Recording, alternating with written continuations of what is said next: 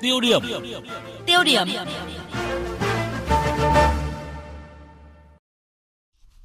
Thưa quý vị, thưa các bạn, nông nghiệp, nông dân Tây Nguyên đang chìm trong sự khó khăn khi mà những ngành hàng chủ lực bị giảm sâu về giá trị. Là vùng cà phê Robusta và hồ tiêu lớn nhất cả nước, thậm chí là đứng nhất nhì thế giới về năng suất và sản lượng. Nhưng mà những sản phẩm nông nghiệp chủ lực của khu vực này không còn giúp được người nông dân nâng cao đời sống. Cách làm nông nổi ăn sổi cuốn theo vòng luẩn quẩn trồng chặt. Uh, Xin lỗi quý vị và các bạn, cách làm nông ăn sổi cuốn theo vòng luẩn quẩn trồng chặt khiến hàng loạt nông dân phá sản, nợ số ngân hàng lên đến hàng nghìn tỷ đồng. Điều này đòi hỏi cần phải nhìn rõ thách thức tồn tại, tạo động lực cho nông nghiệp Tây Nguyên trong giai đoạn cạnh tranh quốc tế, để ngành này cạnh tranh thành công, xác lập được vị trí tương xứng với lợi thế và nhóm phóng viên cơ quan thường trú Đài Tiếng nói Việt Nam khu vực Tây Nguyên thực hiện loạt phóng sự Nông nghiệp Tây Nguyên tìm động lực cho giai đoạn mới. Chương trình hôm nay chúng tôi mở đầu với phóng sự phá sản trên ngôi vị số 1, đề cập tình thế khủng hoảng của hai ngành hàng chủ lực nhất khu vực Tây Nguyên. Mời quý vị và các bạn cùng lắng nghe ngay sau đây.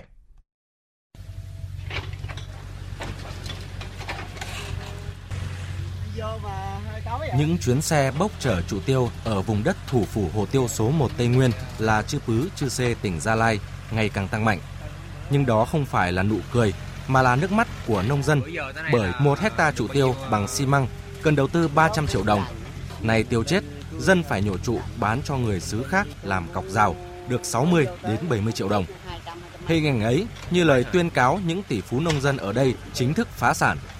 Ông Mai Liệu ở thôn Thủy Phú, xã Ia Bờ Lứ, huyện Chư Pứ cho biết vùng hồ tiêu nổi tiếng nay hoàn toàn kiệt quệ. Những tỷ phú ngày trước giờ nợ trên cơ nghiệp, bán đất, bán nhà, bỏ xứ đi làm thuê. Giọng tôi đây là khi tên là người đi, đêm đi, người ngày đi. Cả cái xã Gia Bờ Lử này, tôi chưa hiện nay nhổ tù để mà tạ cái lại. Tôi là chín đứa mà còn đứa là phải bán nhà, bán đất lại cho ngân hàng. Hai đứa chồng ngoài học năm 12 chưa phải đi làm nghề. Còn mấy đứa cháu nổi á, là chưa về làm á, quận Tân Bình, quận Bình Tân, may vậy nữa. Tỷ phú còn phá sản thì những nông hộ triệu phú càng ngập trong nợ nần nhiều người đã phải tản cư trốn nợ, khiến các lĩnh vực kinh tế khác ở Ia Bờ Lứ lâm vào trầm lắng. Ông Phan Văn Linh, Chủ tịch Ủy ban Nhân dân xã Ia Bờ Lứ nhận định, với khó khăn trồng chất như hiện nay, kinh tế của xã chưa biết bao giờ mới có thể vực dậy. Chị muốn trả lại ngân hàng cho mình đừng bị nợ xấu thì chị phải đi vay bên ngoài, tiền lại khoảng 30, trong 100 là 20, 30 tăng lên bao nhiêu nữa. 2 năm, 3 năm nay là chung chất chỗ đó. Bà con nhân dân bây giờ gặp rất nhiều khó khăn. Chung hoàn cảnh với Chư Pứ, ở huyện Đắc Song, tỉnh Đắk Nông, một thủ phủ hồ tiêu khác của Tây Nguyên, nông dân cũng mở mắt là thấy bóng đen nợ nần bao phủ. Theo ông Nguyễn Hữu Thiện, trưởng thôn Đắc Cun 5, xã Đắc Nờ Rung, huyện Đắc Song, chưa bao giờ người dân ở đây lại nợ nhiều và mất khả năng chi trả như hiện nay. Bà con nợ nần ngân hàng là hồ nhiều nhất là khoảng 3 tỷ rưỡi, hồ ít là 100 triệu. Thì bây giờ là bà con như là không có cái chỗ nào để trả nợ. Tây Nguyên hiện có 90.000 hecta hồ tiêu, tổng chi phí đầu tư ít nhất 30.000 tỷ đồng.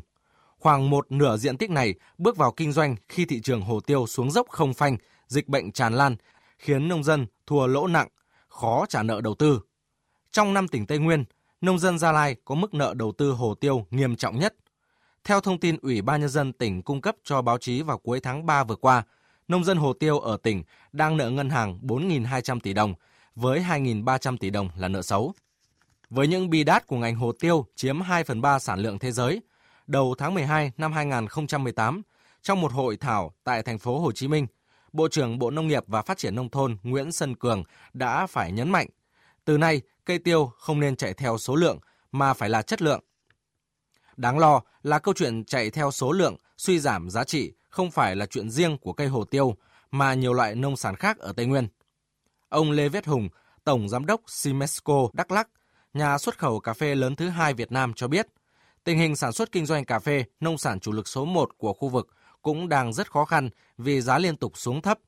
Khó khăn này cũng có nguyên nhân từ việc không kiểm soát được quy mô ngành hàng, các con số thống kê không theo kịp thực tế. Cái vụ vừa vừa qua, theo thống kê của Bộ Nông nghiệp thì cả nước trên một triệu rưỡi tấn.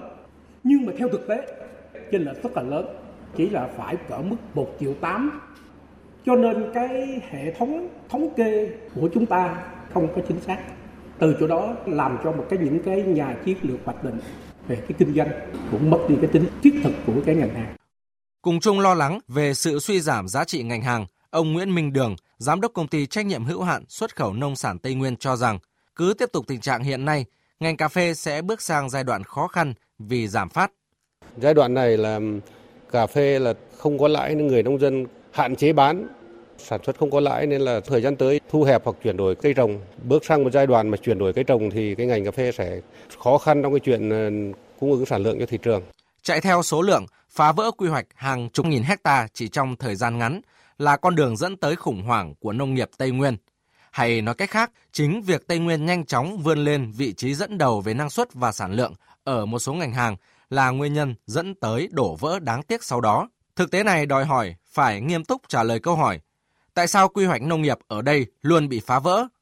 Từ đó có tác động phù hợp đưa nông nghiệp Tây Nguyên phát triển vừa linh hoạt vừa bài bản, đem lại những lợi ích thỏa đáng. Vâng thưa quý vị và các bạn, Tây Nguyên vùng đất thuận lợi nhất cả nước về sản xuất nông nghiệp. Thế nhưng nông nghiệp ở đây liên tục khủng hoảng và hiện đang chìm trong sự khó khăn. Nông dân Tây Nguyên phá sản trên ngôi vị số 1 có nguyên nhân lớn từ việc phá sản về quy hoạch nông nghiệp. Tiếp tục câu chuyện này, thì trong chương trình tới, chúng tôi sẽ có bài phân tích vì sao nhà nông không theo nhà nước. Mời quý vị và các bạn cùng đón nghe.